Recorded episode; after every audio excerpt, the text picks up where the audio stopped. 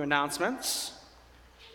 In the bulletin, we have a um, handout in there. Archbishop Coakley has asked that we support uh, the USCCB's Disaster uh, Relief Fund. So there is a um, handout that's in the bulletin with a QR code of how to give to that disaster relief fund, especially um, in, in, response to Hurricane Ida, the uh, Haiti earthquake, and other tragedies that happen um, throughout the world. Um, so CRS, Catholic Relief Services, um, really helps with that. So please check your bulletin uh, for directions on how to give with that.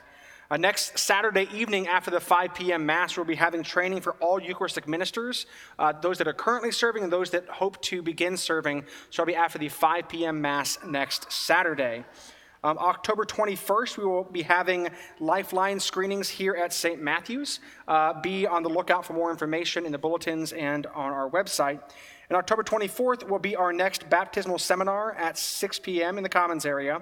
This will be for all parents and godparents that, will be, that will be baptizing their children.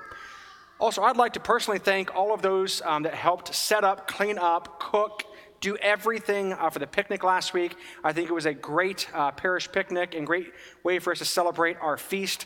Uh, we had over 250 people fed. It was great. Parish Council did amazing things. The Women's Guild, um, the, the, Hispanic ladies, um, the Knights of Columbus, the Men's Club, just fantastic. So thank you all so much for everything that you did last week.